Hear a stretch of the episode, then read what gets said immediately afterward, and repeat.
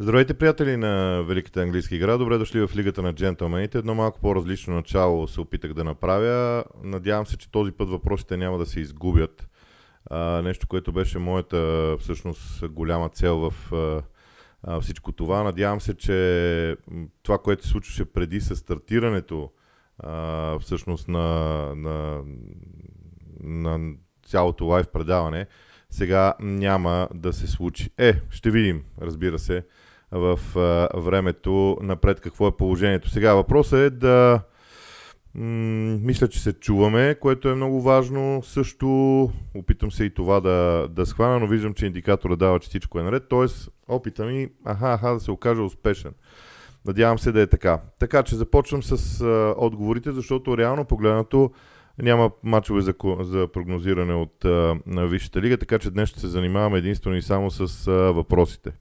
Валентин, защо Наги Осман беше уволнен? Всъщност аз не съм до край сигурен дали той е уволнен вече или дали вече е уволнен или само се говори за а, уволнението му, но от опит знам, че когато в Германия нещо свързано с Бар Мюхен а, толкова много се говори, вероятно то така или иначе ще стане в един момент. А, защо беше уволнен?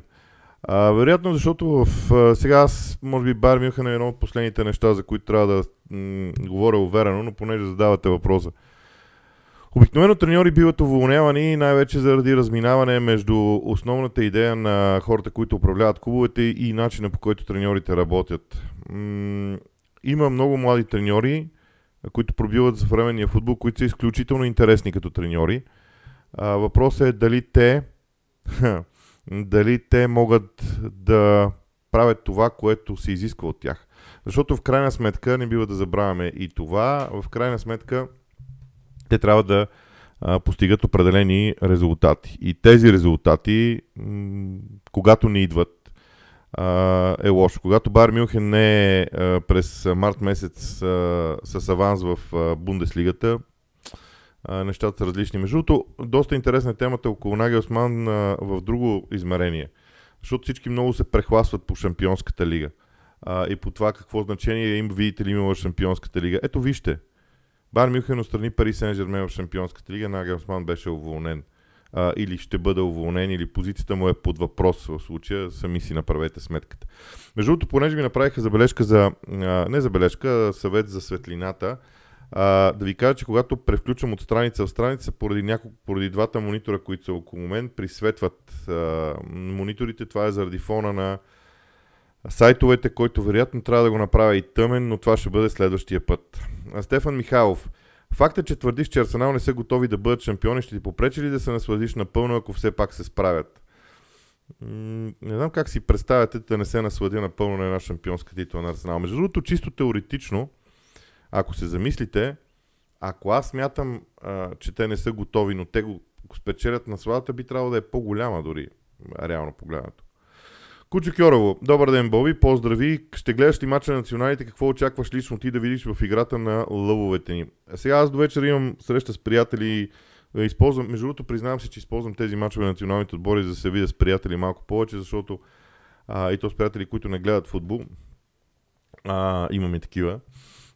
Но а, идеята е, че не съм сигурен дали ще го гледам. Може би ще го пусна на запис в някакъв момент, особено когато знам резултата, защото, защото това ще им помогне в последствие да се чувствам а, как се казва, да се чувствам малко по-аналитичен, когато гледам матч, така че може би е твърде възможно да не гледам матча, признавам си. Или по-скоро да го гледам, както се казва, с едно око на, на маса. Което не е, не е гледане в моите очи. Димитър Дяков, какви промени очакваш в играта на Байерн при Тухел? А, какви промени очаквам в играта на Байерн при Тухел? А, не мога да ви кажа. А, аз по принцип смятам, че не съм най-правилният човек, който да говори за Байерн. А, за съжаление, всъщност не казвам, че е за съжаление, не, израза не е точен, но германските матчове съвпадат поразително с английските като часови а, диапазон. И аз наистина нямам възможност да гледам германски футбол така че от тази гледна точка, може би не съм най-добрия вариант да, да коментира това, но що се отнася до принципно върху това, което съм виждал от Тухел, Тухел е човек, който много бързо се нагажда към това, което а, притежава като играчи в отбора си. И това е едно от най-силните му качества, поне според мен. А, е, а, той много бързо ще намери а, това, което... Той ще опита да извади максимум от играчите, с които разполага, преди да тръгне да формира свой собствен стил в бъдеще време. Иван Топалов, как гледаш сега на опитите да бъде продаден арсенал на Османов? Сега изглеждат кошмарно наистина. Сега това е една история, която Девид Дин е замесен много сериозно. А, защото Девид Дин първоначално, той е човек, който свърза фамилията Кронки с Арсенал. Т.е. той може да каже, ама аз свърших чудесна работа. Само, че и той е човек, който, свърши Осман, който свърза Османов с Арсенал. И всъщност битката между двете страни дойде най-вече заради Дейвид Дин. От една страна, мога да кажа, че няколко пъти съм се замислял в тази посока и сега ще изрека на глас нещо, което не ми се, искаше да е, не ми се иска да е истина. Но ако се замислим за момент и подходим към Дейвид Дин, който е легендарен а, ръководител на Арсенал, чисто а, бизнес гледна точка. Не забравяйте, че той в началото на 80-те години е платил страхотна сума, за да притежава своя дял от акциите в Арсенал и тогава президента на Арсенал му е казал, че върши абсолютна глупост, но Дейвид Дин го е направил. Но ако и, и то е се оказало страхотно бизнес решение. Тоест, ако само за момент се замислим за бизнес решението, в Арсенал да бъдат свързани две конкурентни, платежоспособни страни, които да се състезават за акциите, най-нормалното нещо е цената на акциите да отиде нагоре. Тоест, ако това са били действията на Дейвид Дин, те са брилянтни. Колкото до Османов, да, нещата са различни. А, сега, преди 10 години, кой знае какво ще се случи. Но по-интересно друго. Ако фамилията Кронке бяха взели Арсенал рано, примерно 2008, 2009 година, 2010 година, те вече 10 години ще да управляват Арсенала. И като гледаме как управляват от времето, когато са самостоятелни собственици, аз нямам чак толкова много упреци към тях. Говоря от момента, когато станаха самостоятелни собственици. А, Стефан Михайлов. А, какво мислиш за уволнението на Нагелсман, възможността да ръководи отбор от Висшата лига, пристигането на Тухел Байерн? За пристигането на Тухел Байерн и уволнението на Нагелсман стана дума. Възможността той да дойде в Висшата лига е много интересна. Сега, важно е обаче Нагелсман къде ще дойде в Висшата лига. Защото Нагелсман вече показа, че е човек, който иска да работи дългосрочно. Това е. Иска да работи дългосрочно. Тоест на него му трябва дългосрочен проект. Не му трябва клуб, който ще дойде и след една година всички ще искат и ще го питат ти защо не постигне резултати. Всъщност него му трябва и голям клуб в същото време, защото потенциала на играчите, които иска да привлича, вероятно ще са много сериозни. Ам, така че не мога да кажа къде ще дойде във Висшата лига. Би било наистина доста интересно да видим къде би могъл да дойде. А, Мишо Георгиев. Защо Конта още не е уволнен, а ще довърши сезона? Не знам дали ще довърши сезона. Не забравяйте, че а, преговорите, а, свързани с неустойки и така нататък, са много тежки. А, в случая. И пак въпрос за уволнението на Нагелсман. Съжалявам, но не мога да ви дам повече от това, което казах. За мен а, има два извода. Първо, всички трябва да си дадат сметка колко е важна Шампионската лига. Защото то отстрани ПСЖ, ама го уволняват. Важни са вътрешните първенства. Това е поредния случай, в който става ясно, че са важни, че са от изключително значение вътрешните първенства. И, и никой не бива да го забравя това. Колкото до Конте, според мен е въпрос на преговори, въпрос дори на намиране на възможност за неустойка и така нататък. Това са нещата. Не забравяйте, че Конте има заедно с себе си доста голям екип от хора, които също ще трябва да бъдат а, махнати. Те, те ли ще си тръгнат, ще бъдат ли махнати, каква ще бъде неустойката. Всичко това е така, доста, доста сериозни разговори а, ще се водят по темата. Теодор Атанасов. Искам да чуем мнението ти по темата Александър Арнолд, полузащитник. Време ли му е за нова роля? Хиляди пъти сигурно сме говорили по тази тема, но очевидно се налага да го направим още веднъж. Нямам проблем в това отношение. Ам... Да кажем така. Хайде да се опитаме да разсъждаваме заедно. Не аз да ви давам моето, моето мнение. Какво трябва да има като качество един вътрешен полузащитник на Ливърпул, конкретно и само? Кой е идеалният полузащитник на Ливърпул? Примерно Хендерсън от преди 4 години. Какво притежава той като качество? Или Фабиньо. Какво притежава той като качество? На първо място, Способността да отнемат топката. На второ място, енергията да пресират. Кое от тези две качества Трент Александър Арнолд има и е, може би, най-доброто за него? Съжалявам, според мен той не притежава, т.е. той ги притежава тези качества, но те не са най-добрите за него. Защо тогава го бутате в полузащитата? Защото може да подава. И той Тяго Алкантера може да подава, но не е най-ефективният в полузащитата. Не знам, според мен Трент Александър Арнолд си е десен бранител. Просто Ливърпул трябва да почне да играе. Когато Трент получава подкрепа от полузащитата пред него, всичко му е наред според мен. Антонио Нетков. Как си обясняваш разликата в представянето в защита на Арсенал при домакинства и гостувания? Само три сухи мрежи от дома срещу 9 като гост. Дали причината е по-офанзивната настройка при домакинствата? Не мога да кажа, че настройката е по-различна и по-офанзивна. Мога да кажа обаче, че а, подхода за мен като начин на игра е по-различен. Малко по-напред са позиционирани играчите на Арсенал, когато става дума за игра у дома. И второ, противниковите отбори са по-уверени, а, а, по-спокойни, не по-уверени, по-спокойни, когато гостуват на Арсенал, защото там няма какво толкова да губят. Получава се един много интересен ефект. Арсенал си печели домакинските матчове, но допуска головете. Това е интересно. Ще видим докъде ще стигне. Аз не... А, освен това, аз не смятам, че чистите мрежи са абсолютният единствен фактор, а, който трябва да гледаме в а, тази посока. А, само да погледна дали в един сайт имаше разделение домакинство и гостуване. И май, че има. Така, значи, Арсенал у дома в защита а, се справя по-зле, отколкото очакваните им голове показват, а в общия случай а, се, е, е обратното. Т.е. допуснатите голове са по-малко, отколкото очакваните, което според мен означава едно м- прехода, транзицията у дома не е толкова добра, колкото навън. А, и другото, което според мен има значение са статичните положения. На Емират с Арсенал се чувства много по-добре при статичните положения, защото Арсенал у дома е допуснал 17 гола, като гост е допуснал 9 гола. Много е голяма разликата, наистина, за да е само статичните положения, но хубав въпрос. Поздравявам ви за, за, за който. Не е по-скоро в офанзивната настройка, по-скоро в настройката на съперника. Георги Орданов. Какво мисли за назначението на Тухел в Барни за евентуален бъдещ матч срещу Челси в Шампионската лига? Какво да мисля? Всек, вижте, треньорите не разсъждават като нас, феновете. Те са по... те са си професионалисти, хора, които си вършат задачите. За тях емоцията не е чак толкова голяма. Освен това, така и да не се залъгваме, но тук няма как да има някакви емоции към Челси. Той е бил винаги не е работник в Челси. Той, това не е клуба на сърцето му и така нататък, примерно както е за Лампард, за Тери. Различно е според мен, така че не мисля, че ще има някакви кой знае какви емоции. Но ще бъде много интересно също Потър, защото а, знам, че мнозина подценяват Греем Потър и сигурно има причина за това. Но Греем Потър е много неприятен треньор, когато тръгнеш да го атакуваш. А Байерни ще искат да атакуват, ако се стигне до такъв матч. Валентин, според те България ще вземе ли победата до вечера? Може би забравяте. Аз бях човека, който веднага след жребия за тези квалификации каза, че България ще излезе от тази група и ще се класира директно.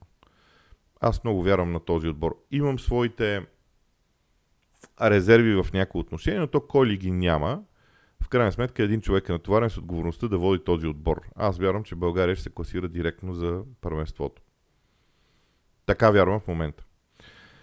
Анатолий Гьонов, какво мисли за състава на България срещу Черна гора и виждаш ли потенциал за добър резултат днес? Потенциал за добър резултат естествено, че има, колкото до състава аз очаквам да видя много енергия в този отбор, защото доказано е в съвременния футбол, че дори когато не ти достига нещо технически, когато ти имаш енергията да го развиваш, тогава постигаш страхотни успехи.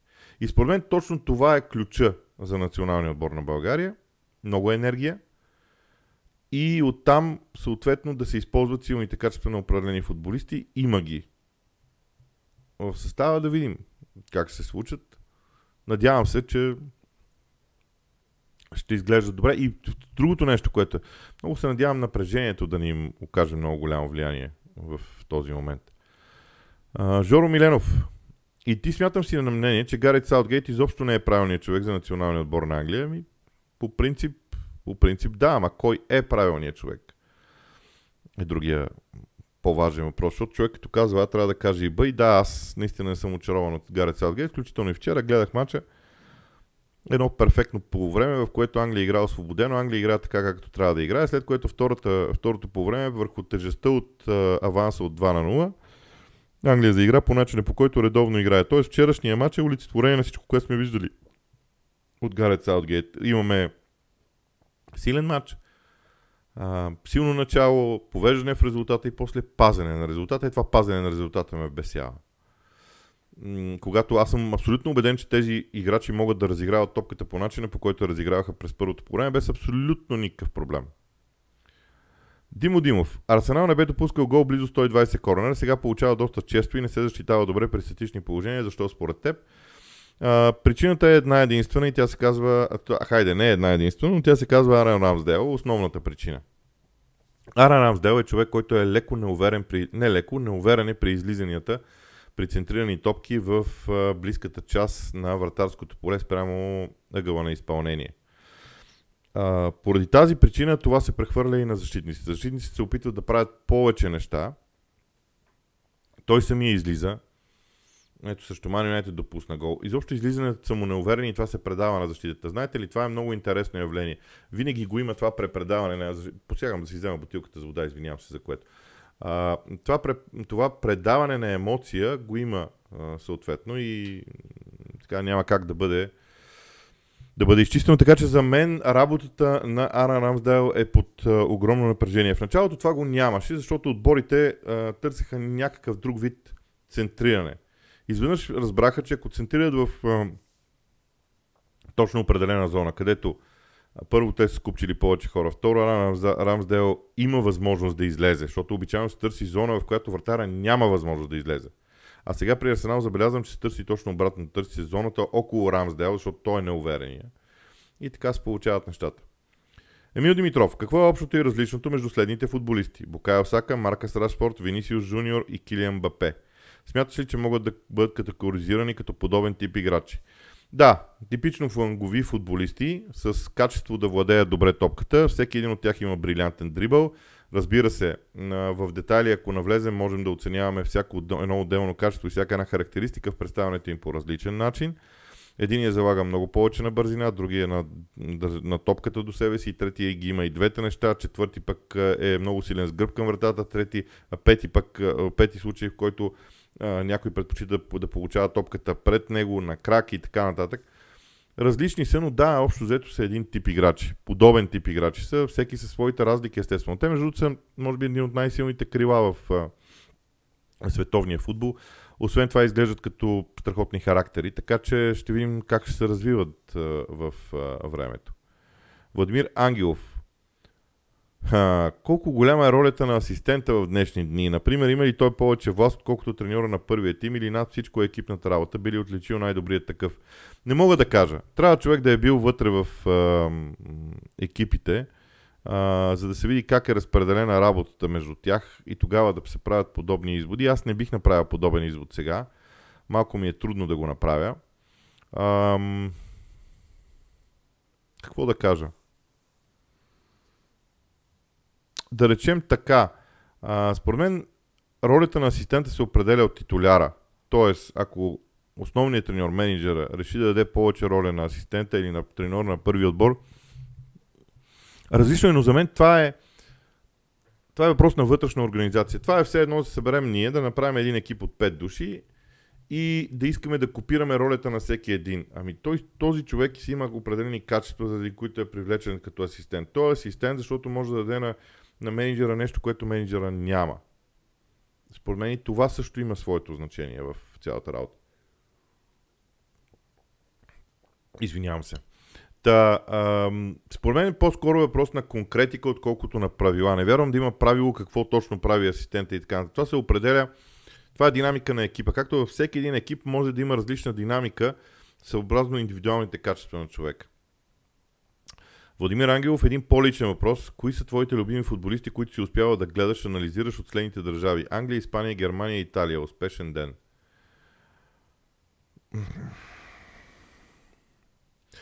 Аз навлязах във възраст, в която почти нямам вече любими футболисти. Просто защото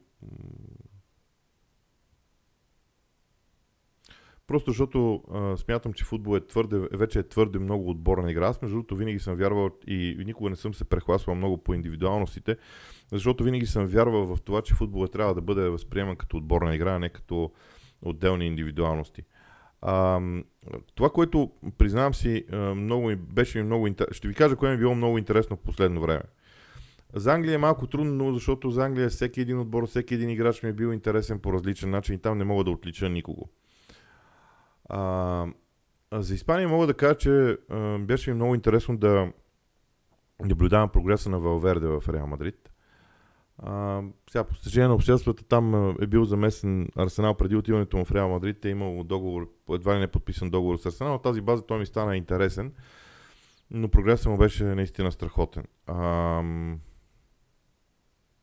в Италия няма някой, който да ми е така правил впечатление и, и изобщо. Аз, в принцип, италя... имам много ниско ниво за италианския, много ниско мнение за италианския футбол, италианските, италианската спортна и футболна култура и така нататък. А, колкото до Германия, там младите играчи, които излизат от Англия, Джуд Белингам е безкрайно интересен като анализ, така че може би така трябва да отговоря. Михаил Михайлов, ако не можеш да сменяш програмите и трябва да избере, избереш само един TV канал, какво ще предпочиташ? Брайтън, Ньюкасъл или Реал Барса? Аз лично дори не бих се замислил да пусна втори. Ми това е твой избор. Аз бих гледал в 100 от 100 Брайтън, Ньюкасъл. Но това пак казвам, знаете ли, не мога да разбера защо хората смятат, че това трябва да е нещо, което да е а, конфликтно. Това е въпрос на избор. Всеки един от нас. Всеки един от нас харесва определен тип футбол, определен тип отбори и така нататък. Оставете ги, такива каквито са, в крайна сметка. А, така че, не знам. Не знам, не мога да кажа. А, защо, но не харесвам идеята за това да се конфронтират хората с различни, как се казва, с различни мнения. Тихомир Генов, какво мисли за продажбата на United? Какви ще са трансферите на United през лято и какви са възможностите на United до края на сезона? Това е въпрос за един хубав реферат на тема Man United. Ами, да кажа следното. За мен а, цялата сделка за United в момента навлезе в а, фаза, в която всеки се мъчи по всякакъв начин а, да свали или да вдигне цената. Тези забавения, нали не се нали не си мислите, че една огромна организация, те са две всъщност огромни организации, а, няма да им стигне времето да направят оферта. Ми, това е нелепо да се каже. Но ако не направиш оферта, а направиш след крайния срок, тогава вече показваше, бе, аз съм готов да дам пари, ама не е тези, които вие искате. Тоест, в момента при Man United върви един процес от продажбата, който е, за мен е нормален. Но той е вече на бизнес ниво, той не е на футболно ниво. Ще видим какви са трансферите на Man United през лятото. Аз продължавам да смятам, че на тях им не... задача номер едно е централен нападател. След това трябва да видим кои ще бъдат. Забележете, в Man United е много важно първо кои ще бъдат махнати и тогава кои ще бъдат привлечени. Защото от тези, които напуснат, ние ще получим доста ясен отговор на въпроса какво иска Тенхак по принцип от, от мачовете. Така. Чакайте, че този зелен екран нещо става с него, което не е много добре. Така. Следващ въпрос. Защо според теб Холанд сякаш остава подценен в битката за златната топка спрямо МБП и Меси? Защото този турнир е... Няма да го кажа. Не мога да разбера как може някой да си мисли, че в златната топка като награда има съдържание и смисъл. Те превърнаха в рекламно събитие. Както и да е. Ме, моля ви, не ме карайте да коментирам златната топка. Това е в един спорт, в който в култ последните 10 години е издигнат отбора, все още искат да раздават индивидуални награди. Единствената индивидуална награда, която бих, която смятам, че все още е валидна в футбола, е тази за най-добър менеджер. Всичко останало е отборна игра и златната топка няма абсолютно никакъв смисъл, с изключение на желанието на рекламните компании – да продават на потребителите си някакви неща, някакъв продукт. Радослав Здравков. Кой според теб ще е ключовия матч или матчове, които да определят посоката на титлата в Англия? Матчът между Мансити и Ливърпул е много ключов, между другото, според мен. Защото м- първо Ливърпул не е слаб отбор, но ако Мансити ги прегази по същия начин, това ще постави Арсенал под огромното напрежение, че трябва да си вземе всеки един матч.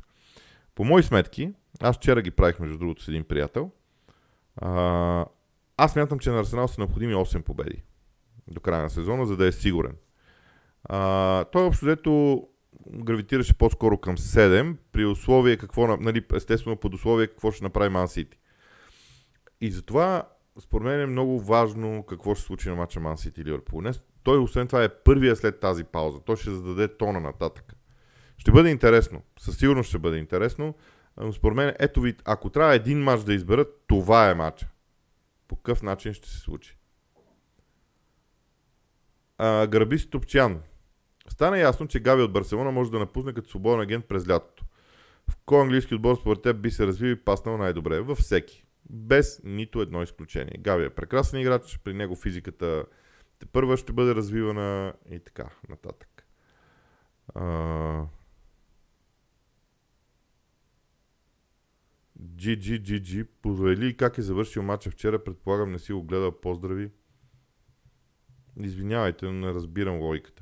Това, може би това се дължи на факта, че аз в а, рубриката и Боби казах, че не съм обръщал внимание на селекцията на Гарет Салгейт и много-много не ме вълнува. И това е така. Ам, тази лойка я разбрах. Добре, може би проблем е в мен. Виктор Илиев, какво мислиш за програмата на Арсенал и Сити? Кой е с повече шанс? Ето това е един епизод, който ще направя вероятно в понеделник. Ще седна, ще прегледам програмата им внимателно, дори мисля да я изпиша, да я сложа зад гърба си, за да се вижда и така нататък и така нататък. Надявам се, че ще бъде интересно. Но това ще е нещо, за което ще разсъждавам в а, а, понеделник, макар че вече с приятели съм разменял а, реплики на тази тема.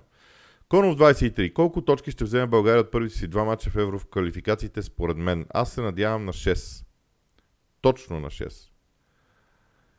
Тихомир Генов, имам още един въпрос. Боби, тази загуба на Мани от Ливърпул не ги ли свали на земята и не наруши ли цялостното представяне на отбора в мачовете след нея?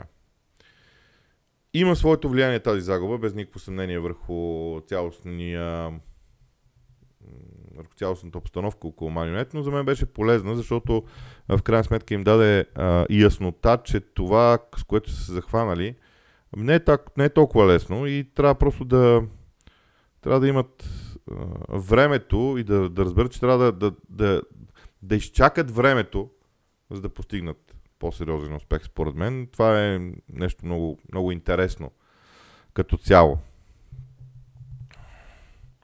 Теодора Танасов, втори въпрос. Какво мислиш за Шаби Алонсо като треньор? Има ли бъдеще? А, аз много харесвам Шаби Алонсо. Да кажа. А, гледал съм два мача на Левракуза на запис, само и единствено заради него. За да видя идеите му. Идеите му са много подобни на тези на Шави. Малко се различават айде, повече се различават от тези на Артета, но там влиянието на Арсен Венгер липсва и затова е така. Но Чаби Алонсо е много, за мен е много интересен, но той е още в началото на развитието си. Знаете ли, аз очаквам от него година или две да бъде треньор в Леверкузен, да не напуска бързо, независимо от качествата, които има. Защото всеки един треньор може да има разбиранията, но той трябва да, да се сблъска с реалността, а, да се научи да взима решения, а, и то тежки решения. Решения, които може да си губеш, може да си в ситуация, в която да не си прав. И именно това смятам, че е ключа за него. Без никакво съмнение. В моите очи. Така. Анатолий Гьонов. Мислиш ли, че Тухъл ще направи Байерн отбора, който да мачка и в Европа, преди факта, че знаем какъв характер е той и колко време му трябваше да направи Челси шампион в Европа? Ми Челси го направи друг човек като отбор. Тук е обаче по един прекрасен начин се възползва от тези качества. Не знам за Байерн. Байерн има, има своите... По принцип Байерн има готов отбор. Един от проблемите на германския футбол е това, че м- играят твърде бързо. Което в определени матчове им носи огромни ползи, в други не чак толкова. Какво имам предвид под това, че играят твърде бързо? Понякога контрола върху темпото изисква всъщност темпото да бъде свалено. Тук е би могъл това да помогне. Така си мисля аз. Втори въпрос на Домино. Човек. Какво мисли за стила на Стоилов и критиките, които отнася, когато говори за проблемите в футбола ни? Всъщност ние винаги трябва да, се, да си задаваме два основни въпроса. Първия. Този, който ни говори за футбол, който и да е той, прав ли е? Кажете, прав ли е Станимир Стоилов за всички неща, които говори? Втория въпрос, който за мен винаги е бил важен е това ли е начина да бъдат казани? Мисля, че Станимир Стоилов няма нито една грешка в това, което говори за футбола. Дали това е начина да бъдат изказани тези неща, това вече е малко по-различно. Наистина е малко по-различно. Защото едно е да си прав, а според мен той е. Друго е да достигнеш в посланията си до хората. От друга страна, треньорите не са задължени да имат тези умения да комуникират. Има цели, цели отдели в клубовете, които се грижат този тип послания да достигне до хората по най-добрия възможен начин. Български футбол това не се вярва. Така че критиките към него аз мятам, че ако, ако Станимир Стоилов каже, че Слънцето изгрява, гаранция половин България ще се усъмни в това, защото има други разбирания и обратното. Половин България ще приеме, че Слънцето изгрява, ако то в момента залязва и щом го е казал Станимир Стоилов. Така че тук вече е въпрос на българската действителност. Кучо Кьорово, втория въпрос е дали трябва, ако вземе 4 точки в двата матча днес и в понеделник, в следващия матч като домакини да се напълни стадиона, аз мятам, че те се стараят под ръководството на Кръстайч. То стадион в Разград не е много трудно да се напълни, между другото. И аз дори смятам, че много лесно може да стане това. Какво значи да напълниш? Аз смятам, че стадион в Разград така или иначе би могъл да се напълни. Независимо от резултатите. Е, при две загуби вероятно няма да се напълни. Стефан Михайлов, къде може да намерим официална информация за колко мача бива наказан даден футболист след получен червен картон в матч от Англия? Ами има си сайт на футболната асоциация, където се обнародват наказанията. Васил Вачков. Последно време забелязвам, че свързваш успехите на Меси и Барселона с случая Негрейра, обаче към Пеп отношението е малко към, като към свещена крава, въпреки че едва ли е замесен и в Сити и в Барса, не липсва ли обективност? Първо, е много важно човек да знае към кой период на Барселона съм се отнасял така. Аз 10 години говоря, че има нещо около Барселона, което не е нормално. Един червен картон на Робин Ван Перси е най-доброто олицетворение, когато им беше трудно, когато можеше да се случи нещо. Получиха чудесна помощ. Чудесна помощ в най-точния момент. Защото беше показан жълт, втори жълт картон. Забележете, не, не, беше показан втори жълт картон, при положение, че разликата между сигнала на арбитъра и действието на човека е 0,7 или 0,8 десети от секундата. Пробвайте да реагирате за 0,7 или 0,8 десети от секундата на нещо, което не очаквате. Има твърде много примери в Барселона в този вариант. И не казвам, че Пеп не е свързан с това. Но повечето от случаите идват след Пеп Гвардиола. В тези моменти. Това не е много важно да се каже. Колкото до Барселона, аз когато е трябвало съм говорил за това, което е било в Барселона. Тогава всички се смееха, всички говореха как аз съм мразил Барселона. Не, просто бях, бях обективен. Сега е много лесно. FIFA, UEFA ще ли да ги разследвате? Да ги... Що ги разследваш сега? Що ги разследваш сега? Не го разбирам. Важно е да кажеш нещо тогава, когато трябва.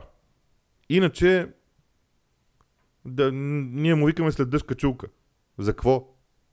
За какво сега? Да, защото са уязвими в случая. Но аз мятам, че всички получават информация за явлението Барселона. Явлението Барселона в футболно, в футболно отношение под ръководството на Пеп Гвардиола е световно явление. Но явлението дали е Барселона или е Пеп Гвардиола е една много важна тема. Но след това случиха доста неща. Там имаше едни случаи с едни праскачки, които се пускаха след мачове и така нататък, и така нататък, и така нататък. Дори няма да почвам това, което случи на Челси. Дори няма да почвам в тази тема. Така. Следващия въпрос. Гърбиш Топчан. Втори въпрос. Какво според теб трябва да се промени в другите първенства, за да се опитат да бъдат конкуренти на Висшата лига? Вижте, най-силното оръжие на Висшата лига през годините беше модела, бизнес модела. Те създадоха бизнес организация, в която всеки един от членовете на тази бизнес организация има възможност да се развива по най-добрия възможен начин за него. Както си избере. Никой нямаше чак такъв а, приоритет, както примерно Барселона и а, Реал Мадрид в Испания през годините. Трябва да има равен шанс. Трябва да няма прекалена подкрепа за лидерите. Мнозина ще кажат, ама то е невъзможно. Вероятно е така. Но трябва да имаш уважение както към последния, така и към първия. И това да бъде, а, да бъде а, видяно в парите, които тези отбори взимат. Вижте лига се погрижи за всеки един от отборите си. И не само за всеки един от отборите си, а и за отборите от долните дивизии. И това даде една конкуренция, която през годините вече свърши работа. Този влак тръгна много отдавна. И процесът вече е завършен. Въпросът е да не се развали, защото има такива така, действия. Но 30 години почти Вижте лига беше перфектна. Сега в момента отборите трябва да имат собствени стадиони. Как да стане това в Германия? Няма как. В Англия, в Великобритания, частната собственост е изведена в култ от сигурно 17 или 18 век. Или не знам кога. Ще сбъркам. Някой ще каже, той не знае историята и ще се прави. А, това дава възможност на всеки клуб да си има стадион и да си го управлява така, както иска. А, в Италия стадионите са общински. Повечето. Такива неща са. Всякакви. Така че не, не, никак не е лесно. Николай така, само секунда. Да, Николай Дейчев. Какво се промени в методиката и тренировките на любимия арсенал приоритета, така че да няма двуцифрена бройка контузени, както неотдавна беше при Венгер и щаба му? Сега едно от най-големите прегрешения на Арсен Венгер е едно, може би, вярване в това, че а, той всъщност винаги е вярвал в това, че а, можеш да тренираш по-леко и да играеш след това по-добре. И Арсенал много често се проваляше точно заради физиката на противниковите отбори. Сега според мен това е изчезнало. Тренират така, както играят. И дори на тренировки се тренира повече, отколкото да по-агресивно, отколкото им се случва на мачове и това им помага страшно много.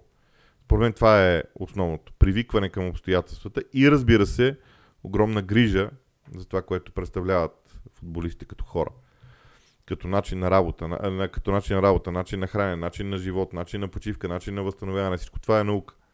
Давам ви пример. Арсенал прати в Гана свой треньор, който да се грижи за партей. Антонио Нетков, гледайки програмата на Брайтън и мачовете в запас, мислиш ли, че имат реален шанс за топ 4? Юнайтед, Ливърпул, Ньюкасъл и Спърс изглеждат много колебливи, а Юнайтед извън топ 4 както се струва. Сега това пак влизаме в а, сферата на сметките. Аз предпочитам да се насладя на, на това, което се случи в битката за топ 4, битката за титлата, битката за оцеляване, битката за Европа и така нататък. Брайтън а, са много силен отбор, без никакво съмнение. Това, което обаче на, на, на тях им липсва като клуб за мен, е усещането за точно за за това, че си топ отбор. Изискват се определени качества и не знам дали Брайтън ги има като клуб, навици, усещане, какво да говориш, как да говориш, кога да се радваш, кога да не се радваш. Това са много интересни процеси психологически. Колкото за Юнайтед извън топ 4 на мен не ми се вярва много, защото сега се съгласете се, че Казамиро няма да е наказан цял живот. Ще се върне в един даден момент. Чакайте малко, че да се нагласиме в кадъра. Ам... Така че по-скоро смятам, че ми е, може би ми е трудно да видя Манчестър Юнайтед извън топ 4, освен ако не се получи някой срив, подобен на възхода. Не забравяйте, че има много случаи, когато един отбор прави един, една много голяма крачка нагоре, след което има дори застой или дори спад надолу. Ще видим. Валентин Георгиев. Поздрави от Велико Търново. Българи юнаци. Има ли повиквателна за Ники Михайлов? Кой ще варди днес? Нямам никаква идея. За състава не искам и да го дискутирам, предпочитам да виждам какво ще се случи. Това е правото на треньора. Може ли Нюкасъл да завърши в топ 4? Ще счита ли за провал, ако Арсенал не успее да вземе титлата? Арсенал, Нюкасъл може да завърши в топ 4. Разбира се, че може да завърши. Те дори са реално погледнато сред основните претенденти за тази позиция, защото ако човек а, отвори внимателно класирането, Нюкасъл в момента е пети с два мача по-малко от Тотнам, който е четвърти и Тотнам има две точки повече.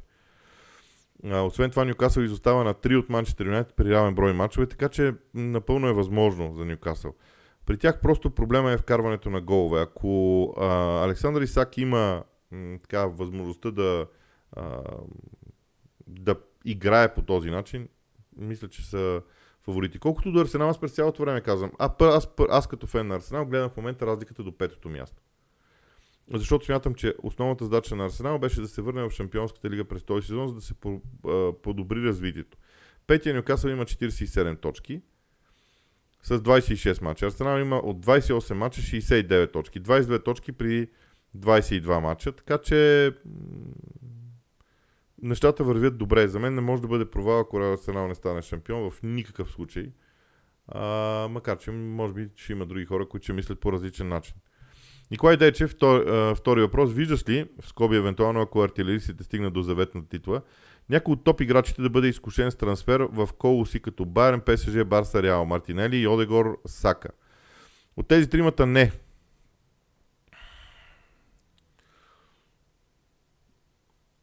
За мен от Арсенал може да бъде изкушен единствено Салиба. Защото в някакъв момент в миналото той не разбра това, което Артета искаше от него – и според мен там има едно, там има едно неразбирателство, може би. Другия, който си мисля, че би могъл да бъде изкушен е, колкото и странно да звучи, Трусар. Защото не мисля, че Трусар ще има водеща роля на първи избор в Арсенал, дори само заради качествата си. Трусар е прекрасен играч, но той има твърде универсални качества. Това е едно болесно заболяване на универсалните футболисти – защото те са прекрасни, но понеже имат много качество и може да ги използваш навсякъде, всъщност не знаеш точно къде е най-силното им качество за използване. Димитър Дяков, мисли си, че един сезон без участие в Шампионската лига ще се отрази добре за Ливърпул с оглед по-малко натоварване на титулярите и използване на повече резерви в другите два европейски клубни турнира? Една година не е проблем за никого. Втората година е проблем, това съм го повтарял хиляди пъти. Колкото до Ливърпул, много зависи как треньора гледа на това. Ако треньора изведнъж каже, ама аз искам да взема Лига Европа. Ако треньора, по случай Юрген Клоп, реши, че иска да види отбора си, да развива отбора си в тези матчове, а да натисне във Висшата лига да постига резултатите, да, разбира се, би било полезно. Веселин Светославов. Какво очакваш да се случи след паузата и като отбори ще се представят добре в следващите три мача? Аз първо не съм гледал кръговете. А, знам, че Ливърпул има много тежки мачове, защото феновете им непрекъснато ми го повтарят. Но не знам кого да... Знаете ли, мачовете на националните отбори са много различни, просто защото футболистите отиват в една различна среда. И отивайки в тази различна среда, вече самите те стават различни. Живко Пенев, смяташе, че в днешно време стратегията за краткосрочни успехи е именно да не дава достатъчно време на менеджери си, както беше с Челси при Абрамович, все повече се оказва грешен ход. Не знам дали е грешен, но е скъп. Това е скъпо удоволствие. А, аз мятам, че футбола се превръща постепенно, най-вече заради, американските, заради преобладаващите американски собственици във Висшата лига. Футбол се превръща в а, спорт, в който средносрочните стратегии са най-важни не краткосрочните, не дългосрочните, а средносрочните стратегии. Което означава, че един треньор трябва да се докаже, не е задължително това да става скупа, но трябва да се докаже, за да може да му бъде дадено пълно доверие. Защото става, в крайна сметка става дума за пари и за инвестиции. Не може да станеш топ отбор без да има никакви инвестиции. Просто няма как да стане вече. А, за да получиш шанса да похарчиш ти парите на собственика, по някакъв начин трябва да спечелиш доверието му с, с работа. Никола Сърданов, защо считаш, че Аран Рамсдел не е достатъчно добър за Арсенал? Не забравяй, че още е много млад. Показва много добър рефлекс, играта с крака на ниво и командва защитата умело. Първо, Не съм казал, че не е достатъчно добър за този Арсенал.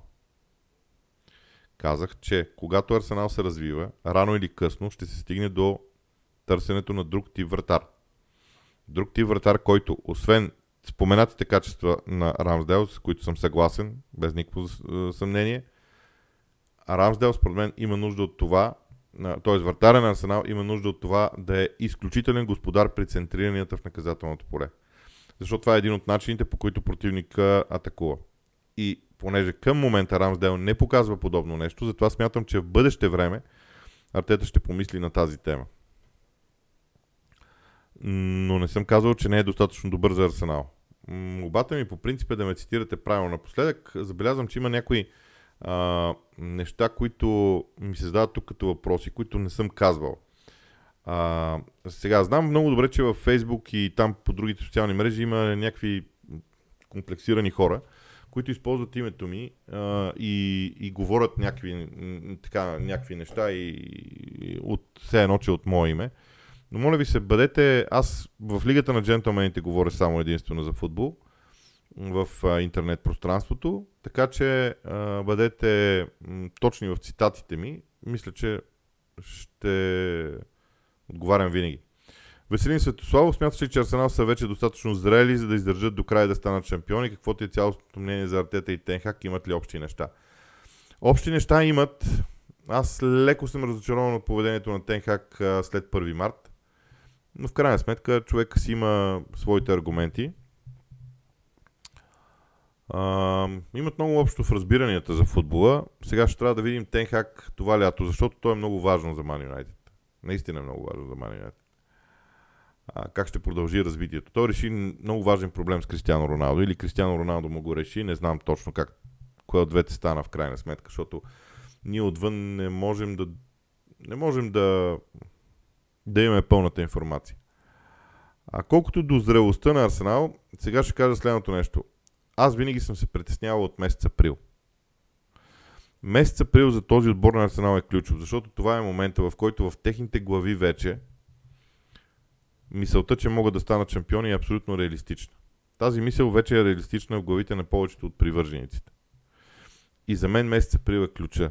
Въпрос е, може ли Арсенал да мине през този месец до матча с Ман Сити, така че да запази настоящата разлика до гражданите? Ако това стане, са страхотни и ще станат чемпиони.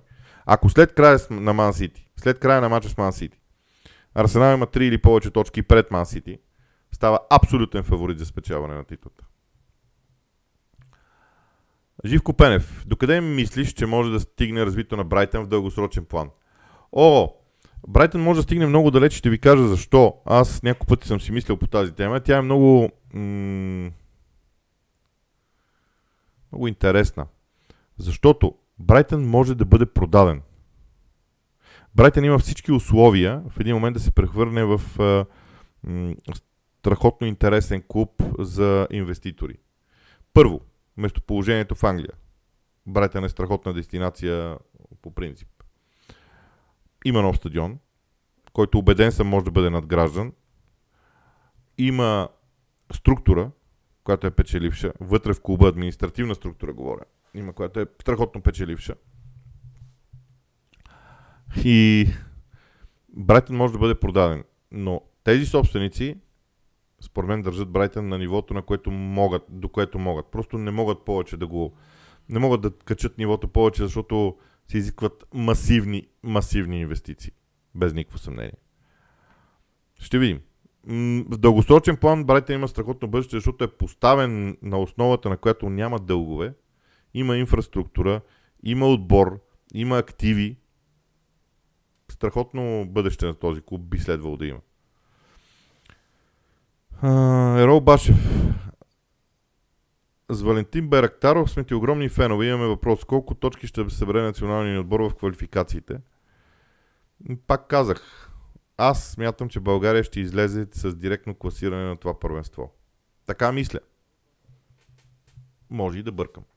Деца вика, още до вечера може стане ясно, че нещата не са така. Но, но не знам защо. От първия ден на този национален отбор има нещо, което ме кара да им вярвам сляпо. Нямам идея какво. И защо се получава така. Филип Филипов. Имах честа да гледам Ман Юнайтед на живо срещу Барселона и чувството бе неописуемо. Към въпроса ми. Ако Тенхак успее да спечели и други две купи, Лига Европа и FA Cup, дали ще бъде оприличен като турнирен менеджер, тъй като за момента сякаш благодарение на неговите навремени и точни за момента смени, Юнайтед успява да си вземе мачовете, а не толкова консистенцията в играта. Която, продължава въпроса, която е нужда за да може да се бори за титлата. Ами, аз не бих нарекал вече някой треньор турнирен. Но вижте, Тенхак прави така, че Ман Юнайтед може да се надиграва с всеки съперник, защото търси неговите слаби страни. На Ман Юнайтед обаче предстои следващата стъпка да придобие такъв стил на игра, че да спре да се съобразява с съперника. Замислете се на колко различни позиции сте виждали Бруно, на колко различни позиции сте виждали Рашфорд, колко различни функции имат когато са на всяка една позиция двамата, та дори всеки един от другите играчи. Колко е голямо влиянието на Каземиро. Тоест, това означава за мен, че Тенхак гледа слабите страни на противника, проучва го изключително добре, Марионет има огромен щаб в това отношение и се опитва да реагира по този начин. Стила, изграждането на облика на Марионет е голямата задача на Тенхак. И това трябва да се случи вече това лято. Това е истината. Радослав Райков, как виждаш Марк Гоехи до Върджил Ван Дайк и до Конате в последствие? Биха ли оформили добрите деми според теб? Марк Гоехи би бил прекрасен до Върджил Ван Дайк, само ето играят от една и съща страна, но това може би е заради а, подредбата в Палас. А, Марк Гоехи е прекрасен централен защитник. Аз смятам, че всеки един от топ отборите в Англия би се радвал да го има. Но дали не е редно да си зададем въпроса, а Върджил Ван Дайк колко време още ще бъде на топ ниво? Защото напоследък се забелязват мачове, в които се случва нещо, което аз не съм виждал скоро. Не бях виждал скоро. Даден отбор да отива да минава през зоната на Върджил Ван Дайк на скорост. Там да търси подаванията. Това не се беше случило изобщо.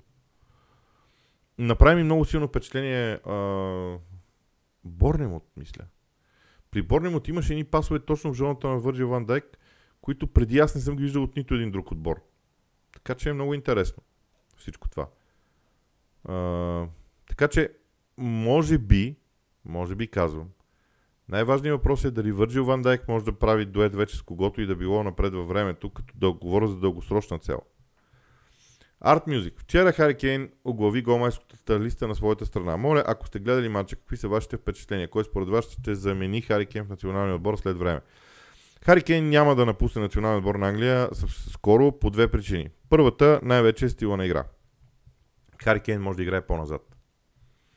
Тоест, това, което се изисква в Англия е Гарет Саутгейт най-после да намери две или четири крила, които да може да върти и които да, с които Хари Кейн да има необходимия синхрон. За да може умението на Хари Кейн, връщайки се назад, да бъде реализирано от крилата головете в Англия трябва да започнат да идват от друго място, не от Хари Кейн, защото неговата роля е по-назад е много интересна. В тази връзка, при 4-3-3 Англия може да играе, Англия може да играе така, както Ливърпул играеше преди, защото има играчите за това. Трима вътрешни полузащитници, които са фантастични, а, имат поне... Хайде, не са малко. Да не казвам точно колко са, но ги имат. Въпросът е да намерят крилата да намерят фланговите играчи, от които може да идват головете. Ще видим дали ще са а, такива. Гледах матча, много силно начало на Англия. А, винаги съм смятал, че Хари Магуар дава а, една страхотна основа на отборите си по отношение на разиграването на топката и вчера много ясно се видя отново умението му той а, да, да, да води защитата с разиграването на топката безкрайно бях разочарован от второто по време, защото аз исках да видя Англия да продължи да разиграва по същия начин. Нали, това е смисъл, да продължаваш да играеш реалния футбол, истинския футбол, който можеш. От това съм разочарован, от второто по време. Не като резултат. Италианците в момента не са нещо особено като отбор. Те последните години не са били нищо, че спечелиха успехи. Като качество на футбола не са били на особено ниво, така че тази победа не е чак толкова значима. Просто за пореден път Англия показва едно и също лице, нещо, което е дразнещо. Не може 90 минути да имаш два такива контрастни, две такива контрастни представяния. Александър Цанков, кой смяташ, че е подходящ наследник на Конте? Беше казал, че трябва да има ДНК-то на Тотнам, но не мога да се сети за такъв качествен наставник. А защо трябва да е качествен? Когато Артета дойде в Арсенал, кой смяташе, че Артета е качествен? Аз смятам, че в Тотнам трябва да дойде човек, който заедно с Тотнам да върви нагоре. Човек, който е амбициозен, човек, който е с качества, разбира се, но който е амбициозен да върви нагоре. Грейн Потър ще да е идеалният вариант. Хм, обаче, не знам дали в Тотнам имат нервите за това. Така или иначе в Тотнам големия проблем е, че последните трима менеджери казах, казват едно и също нещо по различен начин. Почтино го каза най-любезно, Мауриньо малко по-твърдо, а Конте беше наистина груп. Но те тримата казаха едно и също нещо. Това е проблема. И феновете на Тотнам може и да не им харесва, но това е истината. Проблемът е, че Конте беше прав. Георги Йорданов, какво мислиш за назначението на Любо Пенев в Хебър? Ами Любо Пенев си е достатъчно... А, това е човек, който много обича да работи. Не го забравяйте. Той не отива да печели, той отива да работи. На него му е интересно да работи в футбола. На мен това ми харесва страшно много в него.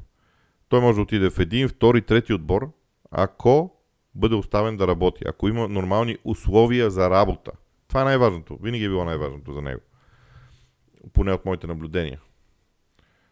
Така че Хевер е интересно предизвикателство.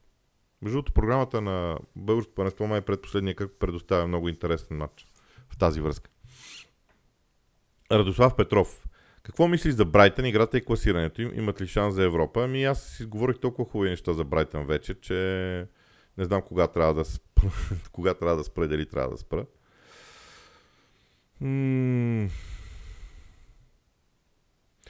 Брайтън е клуб и организация, която може да бъде пример за всички. Бавно, търпеливо, без излишни движения, с малка доза късмет в определени моменти, защото те можеше да изпаднат в един от сезоните, ако не се лъжа. Вървят напред. Когато всеки сезон ставаш по-добър от предишния. Това е мотото на Брайтън. Всеки сезон да бъдеш малко по-добър от предишния. И стигаш до това положение, което е Брайтън. Дай Боже другия сезон да са по-добри, отколкото сега.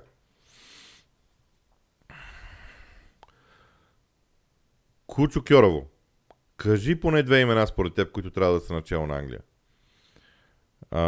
Единият е треньор на Ньюкасъл в момента, който според мен би бил чудесен треньор на Англия. И втория, който бих искал да видя като треньор на Англия един ден, се казва Пеп Гвардиола. Много ми е интересно какво ще направи там. Защото там не може да вземе а, проблема на националните отбори, че ти не можеш да вземеш който си поискаш. Пак можеш да вземеш който си поискаш, но от определена група хора. А, следващия човек, който спечели трофей в Англия, с Англия, ще бъде канонизиран. И според мен това е единственото нещо, което липсва на Пеп Гвардиола. Имаше ли ефект разклащането на стола на контри и на контри, вероятно интерес на Тотнам към Тухил за случващото се в момента в Байер? О, не. Байер не е от клубовете, които си позволяват да мислят по този начин. Честно. Така мисля. Те са а, от този калибър клубове, които ще кажат, окей, каквото и да се случва, ние сме Байерн. Не ни интересуват другите. Ако Тухил е решил да ходи някъде другаде, хубаво. Така мисля. А, Любомир Огнянов. Знам, че не обичаш много да говориш за български футбол, но ми е любопитно дали понякога ходиш да гледаш мачове на живо или дали си, имаш симпатии към някой отбор. Вече симпатии нямам. През годините съм имал, признавам си. А, вече нямам. Бих гледал български футбол на живо, особено някои отбори. Хебър, например, вече. А, но няма как да стане. С моя начин на работа просто няма как да стане. За съжаление. Марио Стоянов. При дуспата в матча между Фулъм и Ман Юнайтед, въжи ли правилото за двойно нарушение, когато се свири дуспа, но не се показва червен картон и в какви случаи въжи това правило? Вижте. А... Правилото за тройното наказание, защото това е правилото според мен, за което става дума, а... касае съвсем различна ситуация. Тази ситуация от мача на Ман Юнайтед и Фулъм е лишаване на съперника от чиста голова възможност. Тя няма нищо общо с това правило. То се прилага, когато има нарушение в наказателното поле, след което се свири дуспа. Ако защитника е извършил нарушение търсейки да играе с топката, тогава не му се показва червен картон. Ако имам преди да търси да играе легално с топката. Примерно защитника прави шпагат, виждаше, че топката е спорна, той прави шпагат, нападателя обаче го надиграва, бива фаулиран. Защитника получава само жълт картон. За да не бъде изгонен. Така че между двете, двете в тази ситуация няма как да бъде, а, да бъде възприето тройното наказание в футбола, да бъде разглеждана ситуация за тройното наказание в футбола. Решението с червения картон е класическо. Мартин Йоргов. Ще имат ли правило Дойл и, Мак... и Макати да участват в матча срещу Сити? Предполагам, че това е въпрос за FA Cup.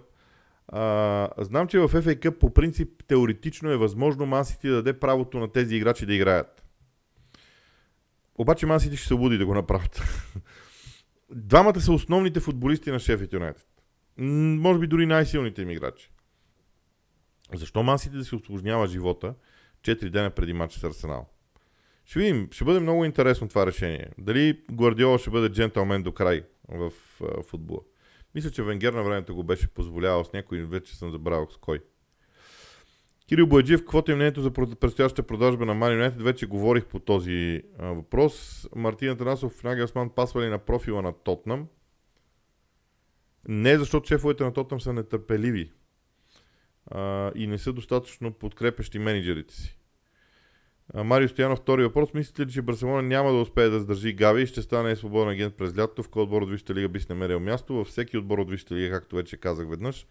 Но аз мятам, че Гави ще остане по-скоро в а, Барселона. М- Uh, Благовест Георгиев, uh, какво мислиш за вариант да поканиш колега, който се занимава с друго първенство, когато има подобна тема като днес с Байерн? Да, ако този подкаст а който аз правя и лайфовете правят са посветени на германски футбол. Да, разбира се, те не са. Те са посветени на английски футбол в повечето време. Някакси това не е универсалния подкаст за футбол изобщо. мислех, че го знаете. Така, преминахме час време, в който аз вече отговарям на въпроси. Надявам се, че а, така и днешния подкаст ви хареса. Убеден съм, че а, се чудя. А, Алек 8879. Последен въпрос. Студен съм в НСА със специално спортен коментатор и се чудя дали някога би дошъл на открита лекция да ни разкаже за кариерата на един спортен журналист и коментатор. Това съм го правил в Софийския университет. Никой не ме е канил от НСА за това. А, от тази гледна точка, пък и аз не знам кой преподава в НСА, може би там има достатъчно хора, които могат да говорят по темата. Аз не смятам, че мога да ви разкажа за кариерата и какво, като почна да ви разказвам за кариерата на коментатора, ще трябва да ви кажа, че е въпрос на късмет. Може би не е най-добрата идея, но не знам. Добре, до тук с а, отговорите на въпросите. Дами и господа, следващата седмица ще има епизоди от Лигата на джентълмените, естествено. И пак ще си говорим за, за любимата ни игра. От мен, а, довиждане.